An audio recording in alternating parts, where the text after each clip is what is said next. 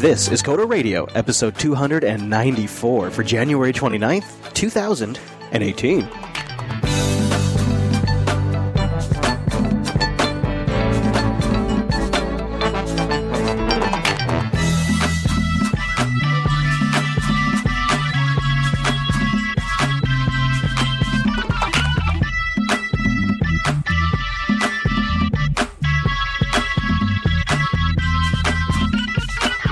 Everyone, and welcome to Coder Radio, Jupiter Broadcasting's weekly talk show, taking a pragmatic look at the art and business of software development and its related technologies. This episode is brought to you by our two fine sponsors, DigitalOcean and Linux Academy. I'll tell you more about those great sponsors as this here show goes on.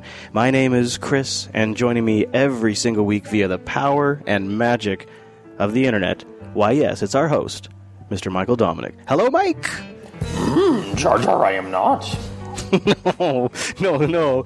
I guess not. Actually, you know, it still works. Now I'm just a laughing fool in a hotel lobby right now. I'm I'm live in Seattle, and I did Well, not see that one coming. alone.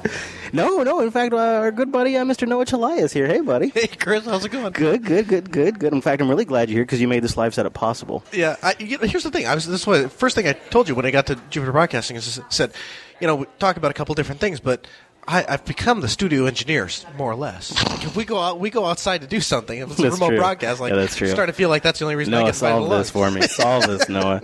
Yeah, we're live at a canonical, uh, what they call a snap sprint. So they have um, about like 50 canonical employees here and uh, a bunch of industry partners, which I'll talk about more in a little bit. They're all here working on solving different uh, packaging problems for Linux and uh, other things, other OSs as well, actually. So I'll talk more about that because there's several companies um, that are relevant to this here podcast that um, are, are here and joining us, and it's there's lots to there's actually lots to get into, but we have a full show. Even though we're here live in Seattle, we have a full show. Noah's here; he's going to join us for a special topic later on. I feel good. I feel good, Mike. It's it's good to be connected with you outside the studio. We don't do this very often. I know to see you in your natural snapping habitat. So uh, I stepped in it last week uh, on the show. Uh, last week, I was trying to um, figure out this new PowerShell uh, release for Mac, Linux, and Windows, open source. It seems like a major strategy shift. Oh, in fact, I even argued it was a bit of a of a of a, of a doubling down on a strategy. We got some good feedback on our PowerShell segment, um, including an email from a uh, technology fellow at Microsoft, first name of Jeffrey, who invited us to actually go down there and do an interview on location and see how that works. Man, it's lunchtime. All these guys. Oh yeah, okay, all right. After we get done podcasting, we'll come join you guys for lunch. We started our show right at lunchtime. What kind of amateurs are we? Nice job there. Nice. So yeah, so we might end up down at the Microsoft campus, uh, getting uh, getting it directly from the horse's mouth on what they're doing with PowerShell, and uh, see how that works out.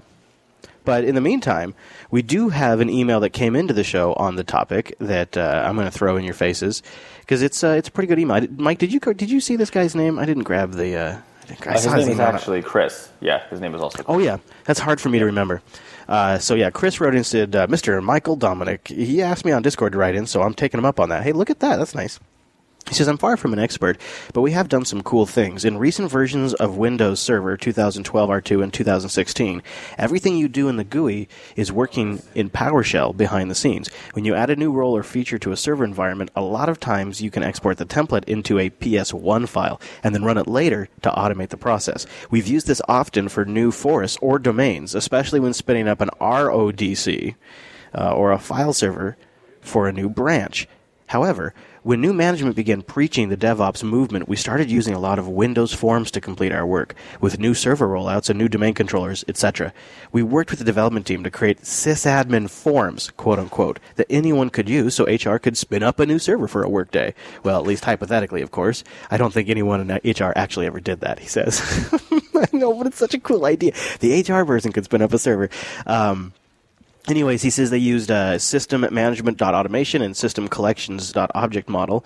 Uh, those were the two libraries, and with those develop with uh, that, the developers were creating PowerShell objects and instances, collaborating with the sysops teams to set up the proper CMDlets and command functions and implement templates for various tasks. At the time, we were doing this in a Windows bare metal or Windows virtual machines on OS 10.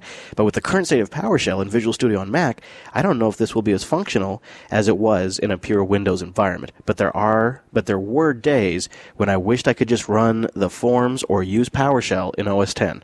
I think if Microsoft keeps its momentum going, it will be incredibly convenient to engineers in a more sysops DevOps role, rather than having to convert a whole slew of users to .NET.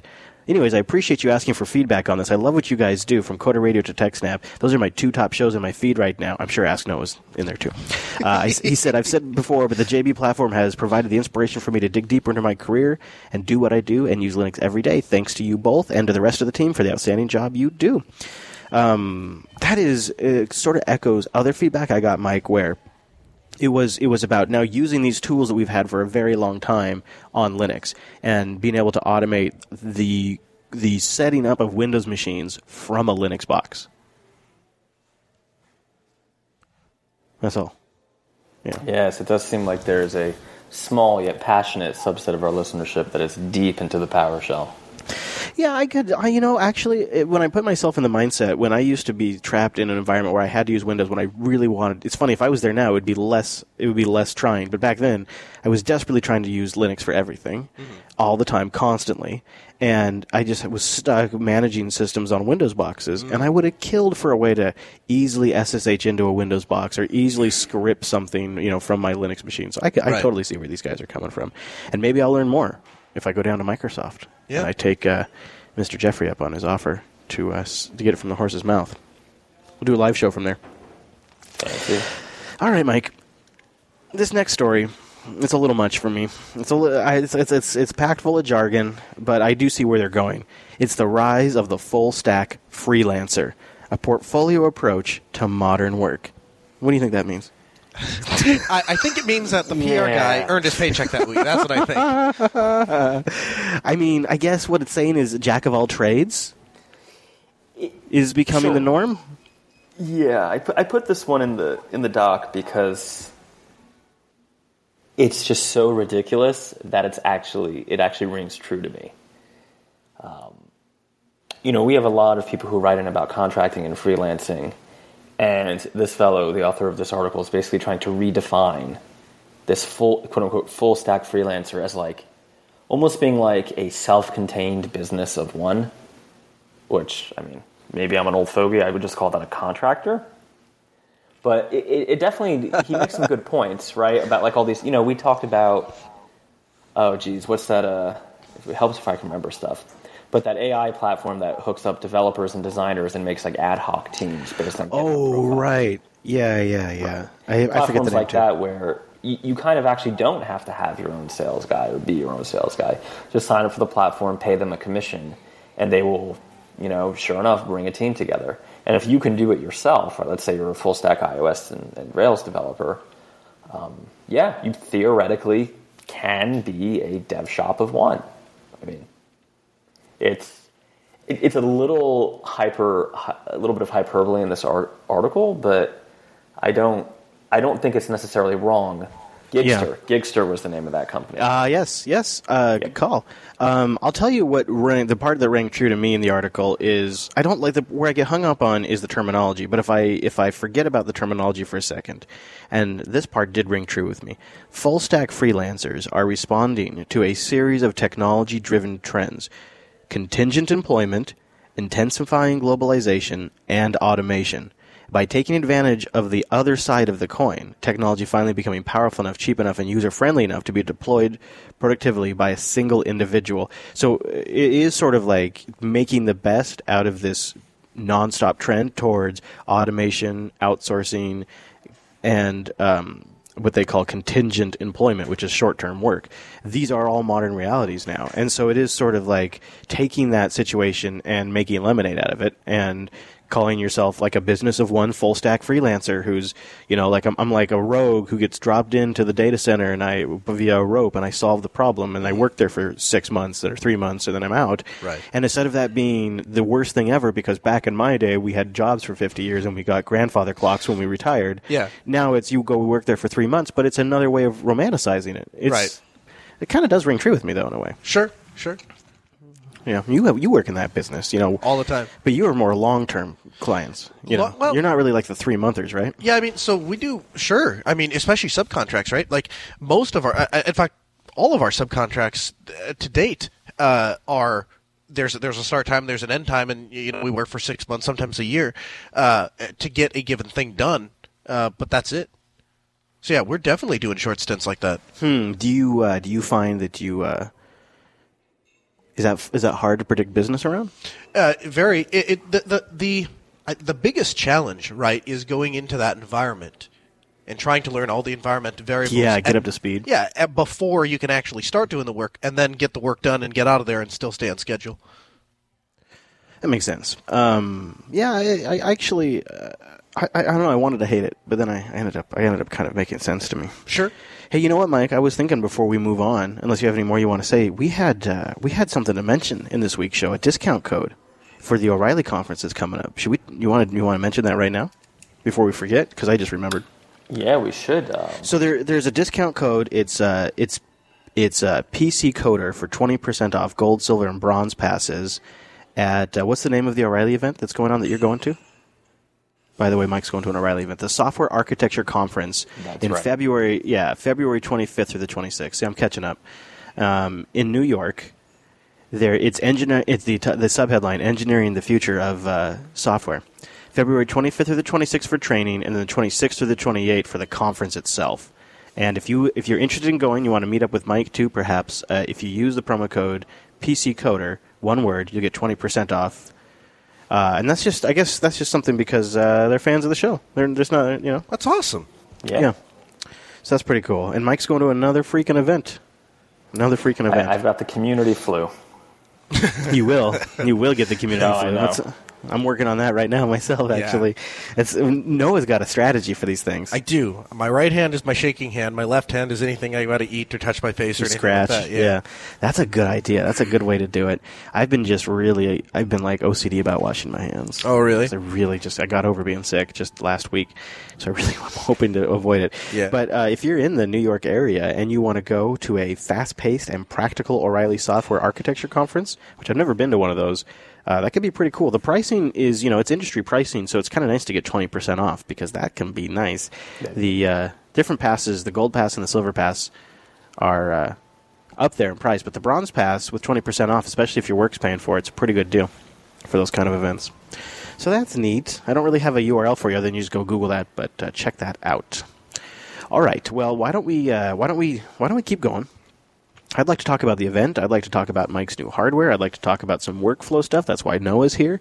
So let's take a moment and thank DigitalOcean for getting us this far into the show, making this show possible, making it possible for me to sit here at this canonical event and spy and get all of the secrets and learn all of the dirty t- tricks that they've got up their sleeve and share them with you guys. So you can air out the dirty laundry. Yep. So thank you to DigitalOcean for making that possible. Actually, quite literally, we're using DigitalOcean right now to, to in several different In ways multiple ways. to make this stream possible. And it's just great infrastructure that's super fast on demand as you need it. They make managing infrastructure so easy that whether you're brand new or a pro, you'll you'll, you'll be able to take advantage of DigitalOcean's infrastructure. It gets out of your way. It gives you the tools you need. They have a straightforward API that's well documented if you want to go that route. It's secure and reliable. I've been using them for years, 99.99% uptime and predictable pricing. This is a huge one for me. I know exactly how much DigitalOcean is going to cost me. And they've just recently restructured their pricing so it's even more competitive. They have a new $15 a month rig, 3 gigs of RAM, which is remarkable. You can get three CPUs and 60 gigabytes of SSD storage. Now, my favorite system is 3 cents an hour, 4 gigs of RAM, two CPUs, and 80 gigabytes of SSD. Everything is SSDs. I love that about DigitalOcean. And if you use our promo code CODERDIGITAL, you get a $10 credit. You sign up, you use the promo code CODERDIGITAL, you get the $10 credit. You could try out like their $5 rig, two months, absolutely free, nothing out of your pocket. It applies that it applies a $10 promo balance to your account. You don't even have to attach a credit card. You just fire up the machine, start building something. They have completely, totally assembled application stacks ready to go.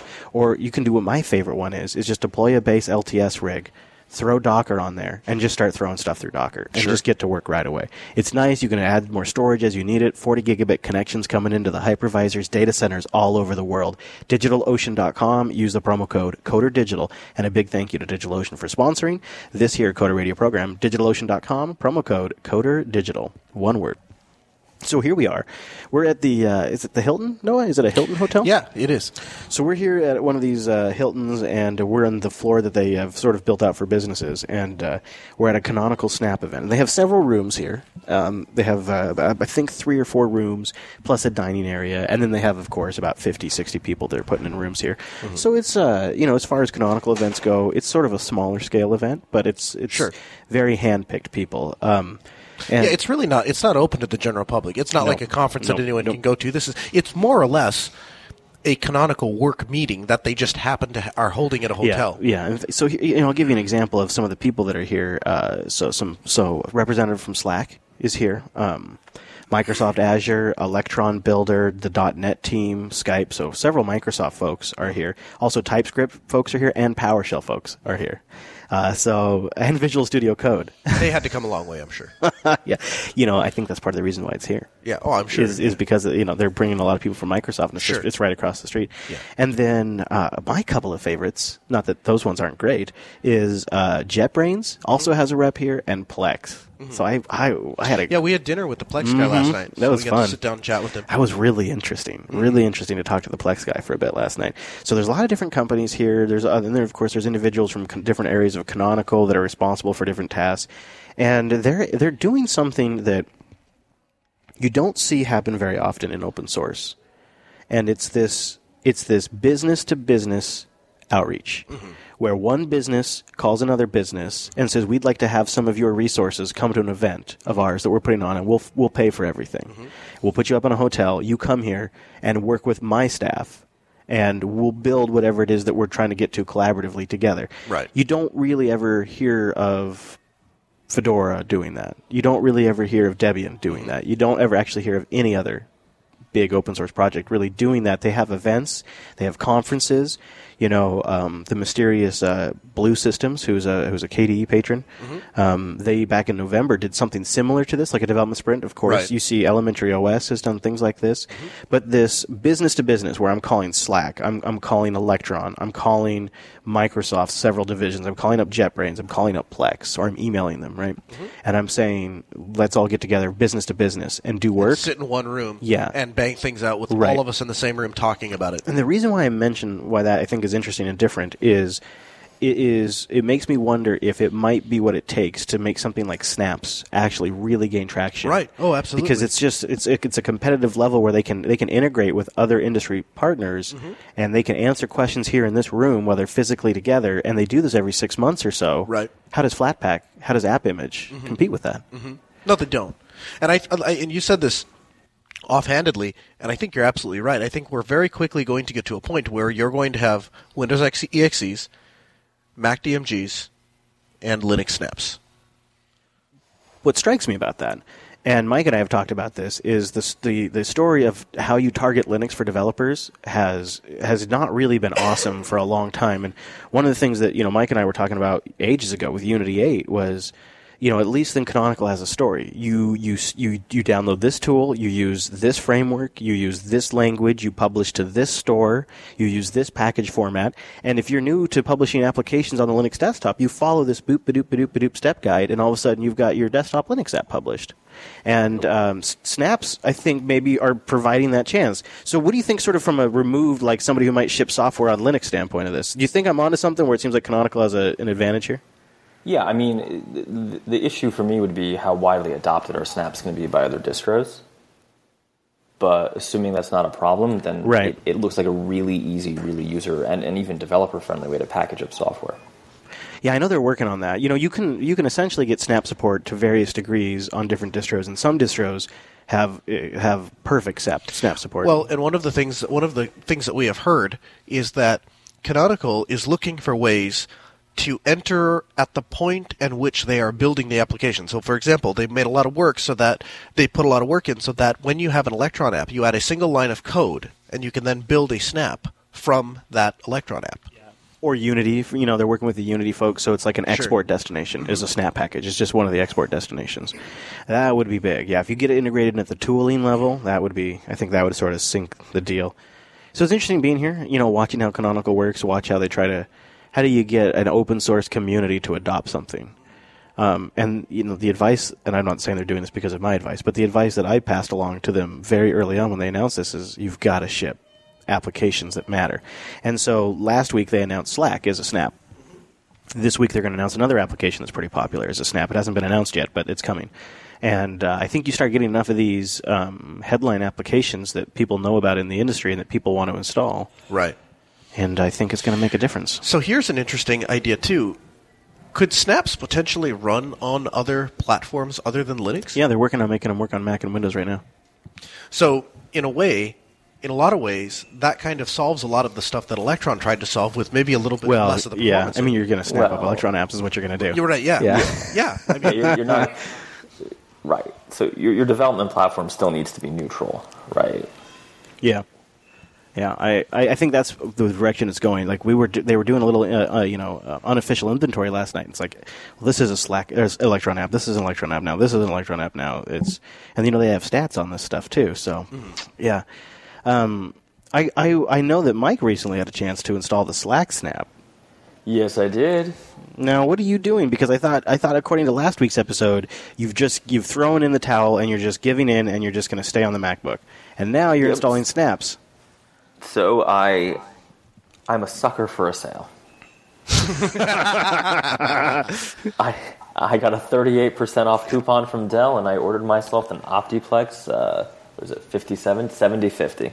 Nice, yeah, the one with the i7 770 Yep. in it and 32 gigs of RAM. Yep. Ooh, that is going to be a sweet rig. And you're going to put, you're going to toss uh, what on there? So currently, I put 1710 on it. Oh, you already have it? You already got it? Oh, I already have it. It's on my desk. Yeah, I'm looking at it. Oh, Right now. I have the oh, oh. Dang, dang. So you have 1710 on there. So did you try Windows 10?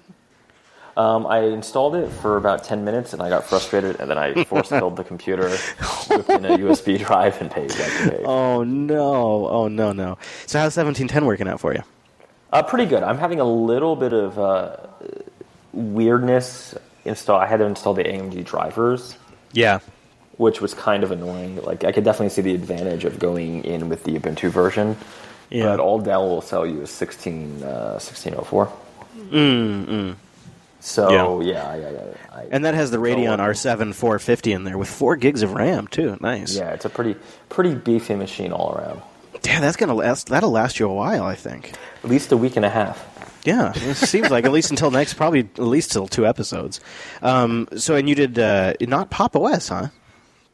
No, you know what? I ended up going with 1710. I, I'm really enjoying 1710. It's Hmm. simple enough. And are you ready? Trademark. Yeah. It just works. Good, good. I, I had a bad. I had a. So it's funny we're we're going to talk desktop workflows today because I had a bad bad weekend with GNOME. Crashed on me four times, and I, it just really kind of made me wonder. Uh, is this going to be is this going to be viable for me? Because the issue is, so this is all coming together because you and I, Mike, recently talked about using Wayland for your machine to help with your second monitor resolution problems. Well, um, the issue is is that GNOME three, when it crashes under Wayland, it is a it is a dramatic crash because it is the display server. So your entire display stack under Wayland crashes when GNOME three crashes, and I've had GNOME three crashing on me a lot recently. So this has been I've been having I've been having a tough time with uh, 1710 myself because this has been a this has been a bit of a problem for me. So I'm glad to hear you're having you're having some success. I recently for I actually this morning before the show formatted my computer and Yeah, put- right before you started to go on air. That was yeah really that was that was, good, thinking. timing. Yeah, It was good timing. And I put uh, I put KDE Plasma on my machine, so I'm using the Plasma desktop now. I just I got off GNOME for a bit, I'm taking a break. GNOME and I are seeing other desktops for a bit. and it's I don't know, you know, it's early days. We'll see. Maybe I'll try to convince you to switch in like six months after I've spent some time with it. Oh, but I went and got Yeah.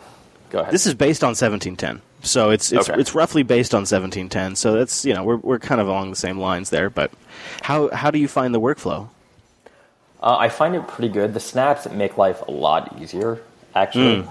Because one of the things I don't like is that there's five damn ways to install things on Ubuntu, and a lot of the stuff I use, I have to like add. So before I used to just use PPAs, right? On my Galago, everything is done with PPAs. um, which is fine. But eventually, I find over time I get it complaining about like this key is no longer valid. Or Yeah, or the URL's bad or something like that. Right. Yeah, yeah, yeah. the snaps seem like a much cleaner way. Like VS Code, like you mentioned, is in a snap. Snack, Slack is in a snap, so it's been running pretty well. Uh, the difference between 16 and 32 gigs of RAM is very, very obvious, Oh yeah. and it's making me very happy. Do you run a lot of VMs? I usually have to run a full Windows VM with like a Visual Studio and an IIS uh, instance up. Okay. Yes, that would that would really help. That would, uh, yeah, that is, yeah. If you're, oh boy, man, I'm excited for you. And you know, after you got you, you got close to the iMac Pro too. Like I think you were flying pretty close to the sun there. I was flying close, but you know what? It was like this Dell ended up costing, I think, with shipping and tax, like nineteen hundred dollars. The iMac Pro before shipping and tax was five thousand. So you know, you could see the, the the calculus that happened. Yeah, absolutely. You, you could, yeah, you could get another Dell in six months and be fine. Well, I could do these four jobs, or I could not buy the computer that I would do these four jobs Yeah. and just keep the money that I would spend on the computer to do these four jobs. Yeah. What- All right. Well, so there's okay. So good. So we got the new machine out of the way. Uh, I want to I want to talk to you what uh, sort of what I've been I have been experimenting with um, trying to dedicate certain types of workspaces to uh, certain types of jobs. So one of the things I've been experimenting with recently is when I launch Firefox, it always opens on Workspace one. When I launch Telegram, it always opens on Workspace two. When I launch when I launch launch Slack, it always opens on Workspace 3. Terminal is always on Workspace 1. You know, it's just a few things like that. Um, and then on certain workspaces, I'm setting up tiling. So when I open up things on Workspace 3, they get tiled, for example. Sure. Um, and that, uh, combined with multiple monitors, I find has really been a pretty big improvement to my workflow because while I can't see everything on the virtual desktops, it's like I, because I know that the application's always open there, I know it's there in the back of my mind. Right, sure. So Yeah. it's sort of like I always have that state.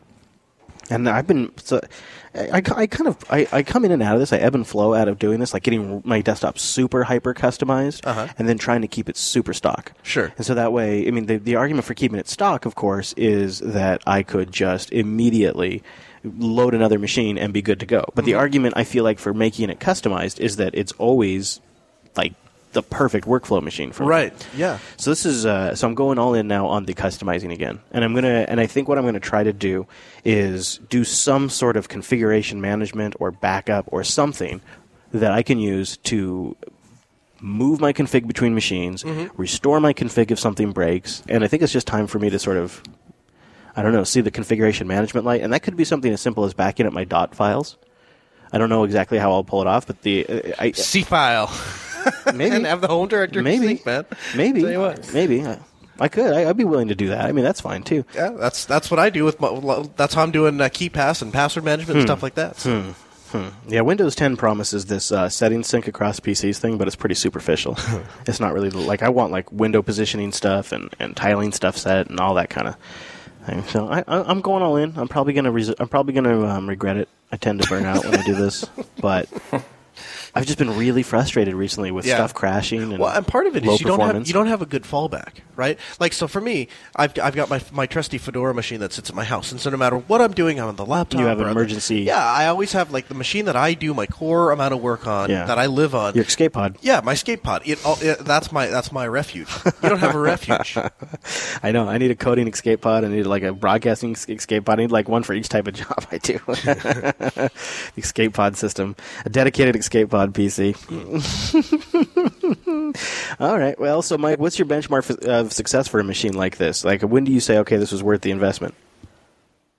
So I've been doing a little bit with uh, Apache Open NLP, which is a, a Java E, Java ish based uh, natural language processing kind of machine learning library from the good folks at the Apache Foundation. Because I have a requirement for something to do a bunch of natural language processing locally, and compiling that in my Galago made it scream for bloody mercy. The Dell was like, okay, go make some tea and come back, and I'm fine, thanks. So I would say today was fine, great. Got it Friday. The only the only issue I've had so far is the AMD card. It does seem a little unhappy. Um, there is a weird situation where it seems like if the GPU kicks up, it was freaking out. Now I ended up having to install a proprietary AMD driver, which was kind of annoying. from the AMD's website, the old evil manual way, and it seems to have stopped. It would be great if like the machine could just pick up and say, "Oh, there's a driver I could get you." I would have preferred. Yes. Yeah, well, there, if there was a driver, it would, uh, if it was built into the kernel. But the that proprietary driver, yeah, that's, that is that is always a problem. They're working and on such they're a- working on it. Yeah, it's such a terrible install process. Is kind of my issue, though, right? It's like Mm, here's a scary screen, and this might work.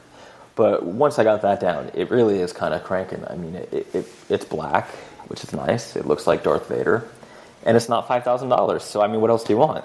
You have to pay extra Yeah. for that black in some in some cases. Yeah. it, Well, listen, good. it compiles my Java and my C Sharp because thanks to Microsoft's love of Linux now, just as fast as my Mac did, right?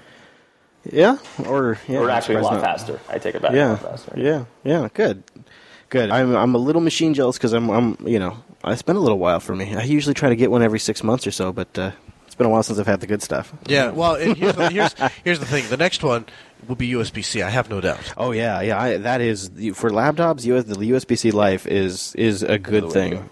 Go. You have to get Yeah. that new XPS. I thought you had the new XPS. I have a fifth generation XPS, and I broke the side of it recently, so it is is a little extra busted now, and so my power port floats around inside the case a little bit.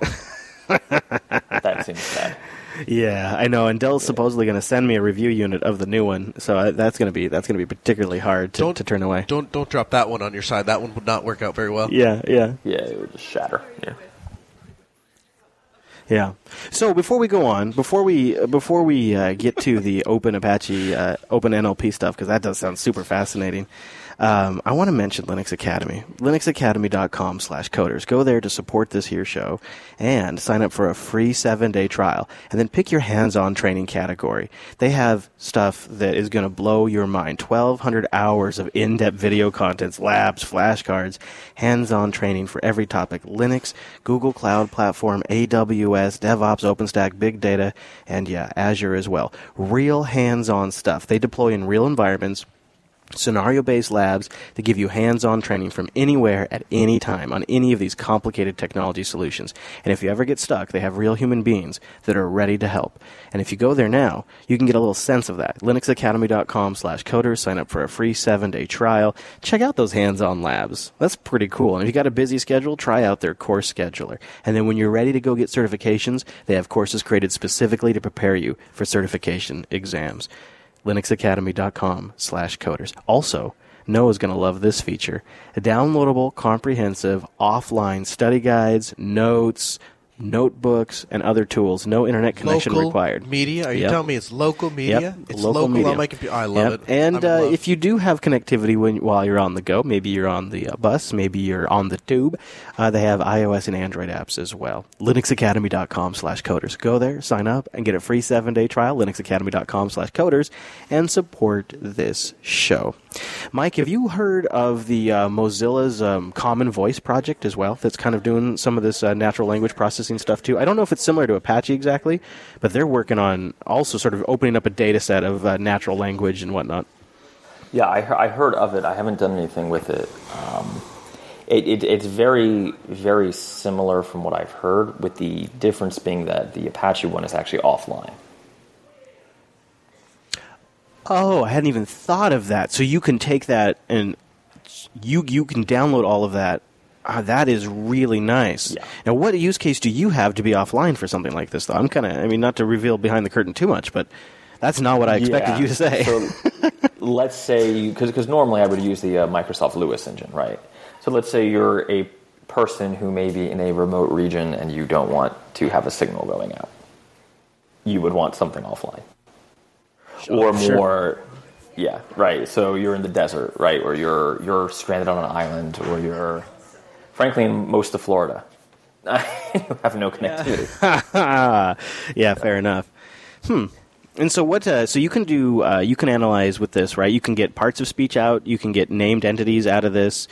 Uh, this sounds like like it'll even do language detection, like what language you're speaking. This is like powerful stuff they're giving away here. Yeah, it's it, it's you know like a lot of these things. Its most powerful language right now is English. Um, the way it would basically work is you set up your entities beforehand, and you know you might say like maps might be something you're doing right or directions or whatever, and your application code would just deal with those entities and intents, and that's it. The uh, the challenge is if you're not running this with a connection, you're of course always having to update to get advantages, right? You're so like a cognitive service like LUIS constantly is being updated and improved. Something like this, you would have to actually upgrade your update your binary Yeah. Okay, that makes sense. if if you were running it with no connection, right? Yeah. Huh. So, uh, so Apache's goal here with the Open NLP project is to create a mature toolkit for all of that, like part of speech tagging, named entity extraction. They're creating they're creating a toolkit for people to grab and do this. Um, and I suppose, in a way, it's either this or two or three companies that offer this. Right? It's like there's not a lot of other options here, unless I'm misunderstanding. Yeah, there there are some proprietary options too, um, and I know Mozilla has something like you mentioned, but I kind of am partial to Apache because they tend to not release crap. Not that Mozilla does. I'm just saying, you know, it's a stamp of approval for me. Yeah. Yeah. um, and I'm just not interested in a proprietary solution. The other kind of problem you, you talk about strategy tax a lot, um, like with LUIS and with Google's alternative to this, they're all trying to sell you web services. So if you actually have a requirement that says no connection to the outside, well, you're in direct conflict with their strategy tax, and you can't do it. Yeah, that is the problem with that. The the strategy tax or uh, the just dragging priorities around by the latest marketing thing. Um, all, so you're going to build this into like a Coder Radio uh, Alexa skill app? Is that what the plan is here? well, in the case, well, it, well, actually, there is a Coder Radio Alexa skill app that should. How is, is there? Is that? Oh, really? Yeah, That's continuing, huh? yeah.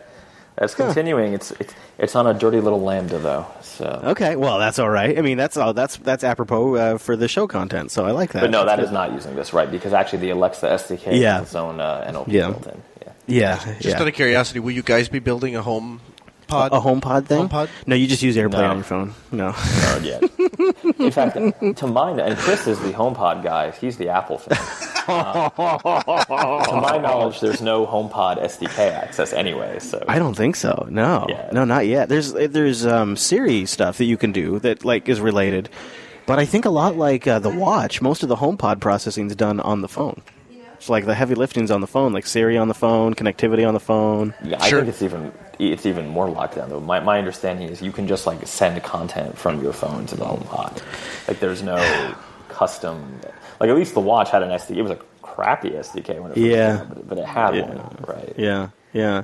How's the uh, how's the how's the skill stuff going? That hasn't been uh, that hasn't burned you out. I mean, when I looked at that, it seemed like there was a million choices to make.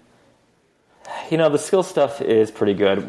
Well, Maybe we should do a show on it sometime. we should we should do a show on it because there's so much there, and there's so many different companies trying to lock you into their platform, which is kind of Uh, annoying. That trying to navigate that has been has been a little challenging. Yeah. Yeah, yeah, yeah. Well, I guess But I how's the know. HomePod? First of all, you bastard. Second of all, you know they're not what shipping color yet. did you get? That's the most important thing. What color? I got black. I got black. Of course. I did- yeah, I got black. You know, the thing is, is I, I actually think this may be one of the few devices, and no one knows this to be true. I very, very, very rarely return stuff. Ex- have you ever returned anything in your life? A couple times. Really? This may be like the number three time. Okay, yeah, all right. I, I just, I, I, I find like That I, HDMI cable, though. yeah, no, not next to one. no, that's still sitting around too. In the, I know it is. Uh, the thing is, is I've been um, I've been living a secret life of uh, a Siri defender, and I haven't been open about it. But the truth is, is that uh, you know having the having several devices with the Google Assistant, um, having more Echo Dots than any rational person should in a small space, and um, having Siri on my wrist and in my pocket, the the functionality that I use is location based reminders and notes and to dos. And um, then on, then I'd like to get this. The, the, the secondary things I like to get is weather and um, news reports. And in all of these particular those particular use cases, Siri is better. Mm-hmm. It's better at location based reminders. It's better when I say if, if I say what's the temperature, mm-hmm. it says the temperature is 43 degrees. It doesn't give me a paragraph of today. The forecast will consist of Yeah. and it, and it you know and it goes in for a whole paragraph on on the other two assistants. Sure. And if I ask Siri, what's the wind speed? It starts with the wind speed. Yeah. It, it starts with the thing I asked it. Yeah. And that's what I want. And same with location. When I say when I get to the studio, remind me. Yeah. When I when I get home, remind me. Right. And those are those are things that the Echo can't do. The only thing I can Right. do with the Echo is set time based reminders. Yeah. And then it just blasts me everywhere. Right. Um, and so uh, that combined with the fact that for Hadia, music is the primary function of these devices. Sure. We'll see. Yeah. Th- It seems like it has the potential to be one of those things that you buy once and then they don't update for three years, al- although they'll do it via software. But I would expect them to update it over software. And so if they do that, I have lots of problems with this purchase, Chris. I just. I don't Oh, know. it's okay. Me too. Just- No, we're Harvard triggered. you- No, it, just the audio side of it being a mono speaker. Like, Yeah. Yeah, Yeah, I mean, here's that. the, here's the thing. I have I have I mean here's the thing. I, I have a problem anytime we take a protocol that was designed to ki- connect your keyboards and mice to your computer and then we try to funnel audio over it. I think is Now, it- ridiculous. It's not using Bluetooth. Oh, okay. Yeah, it's using AirPlay, which oh, is good, good, good. which can be all sorts of different things. all kinds of flaky. Yeah. Or it plays directly, right? So they put a uh, you're still pulling a stream in over the internet. yeah, I mean, yeah, yeah, but it's you know it's 192 kilobit AAC, so that's not bad. And it can also do FLACs. Yeah. When you play, Um, first time you play a FLAC, go ahead and take a picture and send it to me. I mean, nobody's doing that, right? I mean, that's no, just that's no. just kind of. But they put a the way it works is, uh, and I don't. This isn't something I do, but if you use this service called iTunes Match, it Oh, uploads God. it uploads all the crap you have up to the cloud, and it includes like FLAC files and WAV files. And if Oh, you've really? uploaded that, it'll stream those to it. oh, no kidding. Um, they put like an iPhone 6 or 6S in the HomePod, CPU Okay. and system wise. Like the Gotcha. whole system on a chip is. Sure. It's like so. It's like having a 6S in there. So I think they're going to do something with all of that processing power. But I don't know. Um, as long as it plays podcasts, Mm-hmm. plays music, and does all the other things I mentioned assistant wise, yeah. Then it can do everything that all the other home assistants can basically do. So, that I need it to. It doesn't have, but it doesn't have the You skill. can't hit- Right. There's no Right. mic writing a Coder radio skill for it. Yeah. Which is why I think it's going to suck. Yeah. But Well, how could it not suck? I mean, without me, of course. Right. Right. That's my metric if I buy a device or not. Can I get mm-hmm. Coder Radio on it? Mm-hmm. That's But the thing So- is, is I have I have really spent an extensive amount of time figuring out how to automate things with the Alexa hmm. and with the assistant, and so. You know, I mean, I'm already like pretty well versed on all this stuff. It just feels like it's it's worth trying it out, just so I have a pretty round comparison to make. Mm-hmm. So, so uh, the HomePod does have like one primary feature for like developers, right? It is effectively your hub for if you're doing Apple HomeKit automation. Are, Right. are you doing a lot of that? Like, mm-hmm, mm-hmm. yeah, I do. you, you are with Yeah. HomeKit. Okay. Yeah, I, I, everything I have is both Echo supportable and um, HomeKit supportable. So I, you know, everything I bought, I made sure it supports both protocols. But the nice thing about HomeKit is that it is as fast as hitting a light switch, um, and so and it works without an internet connection, which is also a big win for me because I'm often without an internet connection. And uh, the Echo's so worthless; it can't even give you the time. Like you can't, it can't even. It just, it just, this is sorry, and it doesn't even try to do anything. Well, it probably can't transcribe what you're saying. To be honest, it probably Right. doesn't even know what you're telling. right, you. it just knows it was woken. Right. Yeah. Um, yeah. Whereas with HomeKit, I can still control all my lights and my heaters and my water sensors and all of that through. So, So, so that did is- you ever give the the Goog, the Googs a, ch- a shot here? So I have the uh, I have the assistant built into the NVIDIA Shield TV, which I have a couple of those, um, and then I also have it on my Nexus 6P, and um, one other device has the assistant. I can't. I'm, I don't. I don't I recall. know you at don't the have a home, right? Because we did the home. Yeah, I didn't get. I didn't because I have the assistant on so many other things. Right. Well, you isn't know. that the kind of same argument? Couldn't you make the same argument with Siri though? Like, Well, I'm hoping, and we'll see, that there's something uniquely different about Siri and a lady tube. but there for sure is not something uniquely different about the like the Google Home assistant well what i what i mean by that is i i suspect there will be functionality that does not exist on the mobile device that does Ah, I exist see. whereas that the, the the the functionality is parity between Sure. assistant you know uh, have you tried it on your shield No, I don't use that stuff. yeah i figured Yeah. it's not bad one of the things i do like about it is you can tell it to hey i just want to watch this show and it will search across multiple services and tell you like you can watch it here for free you can watch it mm. here for 299 that's kind of So you got all that stuff disabled. yeah, Yeah. yeah, yeah. I, I, I, I actually I entered into this. I mean, if you guys recall, I entered into this being like super skeptical pants about this entire product category, Hmm. and I thought this. And the only reason I even got an Echo is because they had it on sale, and I'm like, well, if I'm shitting on this thing all the time, Yeah. I should probably put my money where my mouth is and try it out. I mean, Yeah. you know, let's, let's see how it is. I should and then suck for a reason. Yes. right. But then what I re- but then what I realized is that I'm a busy sob and I'm doing stuff all the time, and I love having the control of my devices when I have my hands full. Yeah. And when I'm like, so when I'm setting up at the at the center console in the studio, I'm turning on lights and all that kind of stuff. Yeah. Pausing and playing media playback.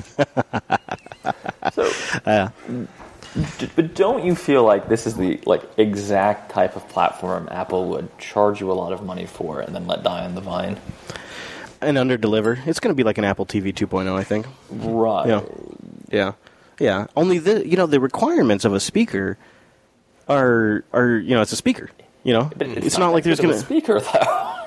See, I, I have, I have, see, the thing that pushed me over the edge is I read a, about three reviews that have come out in the last couple of days, and one of the guys is a super, super well respected audiophile, and he came away really impressed by it. Now, I'm not saying it's, I'm saying I'm just saying, anyone you don't use audiophile and a single little speaker. That I mean, that's just that's maybe, maybe you should hear it. Maybe you should hear it and find out. They, you know, they will. You can if you want to spend seven hundred dollars buy two of them, and then they'll they'll stereo pair up in a couple of months. Even Or still, you I can just, like, mean, buy a Sonos. a real stereo. Yeah. Yeah. Right. You know, with the woofer. Well, so what I, you know, the, the the thing that seems like the most practical approach to me would be if you knew, if you want a smart speaker, is get a thirty dollar dot and hook it up to Mm-hmm. Right. just whatever speakers, like Right. maybe your home sound system yes. or something. Yeah. Uh, that- but- 5 dot. Yeah. Yes, the Play Five. Oh my Yeah. god! So you want to talk about a s- Yeah. speaker that sounds good? No, Yeah. I think I think the HomePod's going to beat the Sonos Five. No way. Really? No way. The, the right. Play Five? No way. I mean, I've only heard it. No I've only heard it in stores, so I could be wrong. You, you know the uh, that particular uh, establishment we were at the other night. Mm-hmm. The entire store is powered by a Play Five. Really? So what sounds like there's a bunch of speakers and a woofer Really? is a Well, single pretty- Play Five. I mean, the, the Sonos. When we install a ton of Sonos stuff, everything from the sound bars to you know the, those individual speakers, and the, even those, I will tell you that I, again, you're not going to meet an audiophile that's going to be like that's amazing sound. Right, It's yeah. good for a for a yeah, single speaker. yeah, within context. Yeah, I Yeah. agree. I don't think he was saying Uh, it was like going to beat. In fact, he even said that in his review. He says it's not going to beat these systems or these systems or these systems. Obviously, any stereos, any but what he said is that what, which surprised me, and it was surprised him, is Mm-hmm. he moved around the room and couldn't find a like the non sweet spot of the audio. Like he Yeah. just said that around the entire room, it sounded incredible. Yeah, well, I mean, Apple, you know, they own Beats, right? Which suck, but sound good enough to you Yeah. know to justify a We'll higher see. price tag. See, I, this is why I'm. bu- This is why I bought it mm-hmm. because you guys, you guys are completely skeptical. And you know what? Mm-hmm. Everybody thought Face ID was going to be a total train wreck. Everybody thought that the think it iPhone. So, but I still think it's I, Really? Well, here's the thing. I don't own Everybody, it, so I have a everybody who has bias. seen it here at the conference that hasn't seen it before is the, the first thing that over, blows everybody away is the fact that the notifications reveal themselves once it unlocks. But the moment I get a phone call Mm-hmm. and I look at my phone and it turns the volume down by seventy percent, people Yeah. Uh-huh. go, "Wow, that is amazing." There's a little things in there that are really nice once your phone recognizes you're looking at it. Yeah, but uh, it would be fine if it was a, if it was an addition to the fingerprint scanner, but they took that away. Mm, Yeah, to I me, that's that. like You have both. Why uh, not have both? well, I do on Yeah. my Samsung, but but yeah, but that's not Face ID. That's- Well, it's, they don't call it Face ID. No, it's, the same thing. No, it's not It's the same thing. It is It's the same You thing, should dude. Google that before you say that. It is not the same thing. There's, Okay, I don't know how it technically This- works underneath, but what I'm saying Yeah. is I can look at the phone and the camera Oh, well, yeah, picks yeah, things yeah. based on. Yeah, that's a crap Face ID system. That's the problem. It's not Face ID. That's Yeah. fine. Well, Mom I and do Daddy need are fighting again. No, he's just upset because I pre-ordered a HomePod. That's all. He'll get over it. Once I return it, he'll be even. He'll, Then he'll be elated. He'll I'll, go. I'll go buy one. I return and he'll be elated. So it's it's a it's a roller coaster of emotions for him right now. wow. Well, Mr. Dominic, is there anything else we want to cover before we wrap up here at the event? No. Okay. Well, I'll See you next week. Well, I'll go around. I'll spread the good word about Coder Radio to everybody. I'll uh, I'll tell everybody to tune into the show, and um, you know, I'll just be here. I'll be our promotion man while I'm here. Might as well make the best of it, right? All right, Mr. Dominic. Well, why don't you give people a few uh, plugs for where they can find you, or maybe the business throughout the week before we get out of here? Good. Fo- follow at Dominico on Twitter and listen to the Ask Noah show, which has much better intro music than this one. Now, wait a minute. Yeah. Ronald Jenkins is a classic. I love Ronald appreciate Yankees. I Yeah. appreciate that. Astro Show will be live tomorrow, Tomorrow. at uh, 4 p.m. Pacific. Yeah, uh, right after Linux Unplugged, it's going to be a Linux sandwich, and we're going to try to do the whole dang thing live from this canonical event on battery power. So we'll see if we pull all that off because we've uh, we used about half the battery for this episode. So but uh, you can follow uh, me. I'm at ChrisLAS. The whole network is at Jupiter Signal, and of course, the Coder Radio program is at Coder Radio Show on the Twitters. Go fo- go over there, follow that account. You know, we're going to eventually, when I'm not moving around and doing cra- crazy stuff, we're going to eventually do a Q and A over there as well. And uh, of course, the subreddit over at coderradio.reddit.com. Coderradio.reddit.com. And last but not least, we'd love your feedback at jupiterbroadcasting.com slash contact. Send in your feedback to the show. We'll answer it in a future edition of the Coder Radio program. Mr. Noah, is there anything else we want to mention before we get out of here? No, thanks for having me. Thank you for joining us. Yeah, no Thank you problem. for joining us. I look forward to doing more podcasts with you. Yep. All right, everybody. Thank you very much for joining us, and we'll see you right back here next week on the Coder Radio program.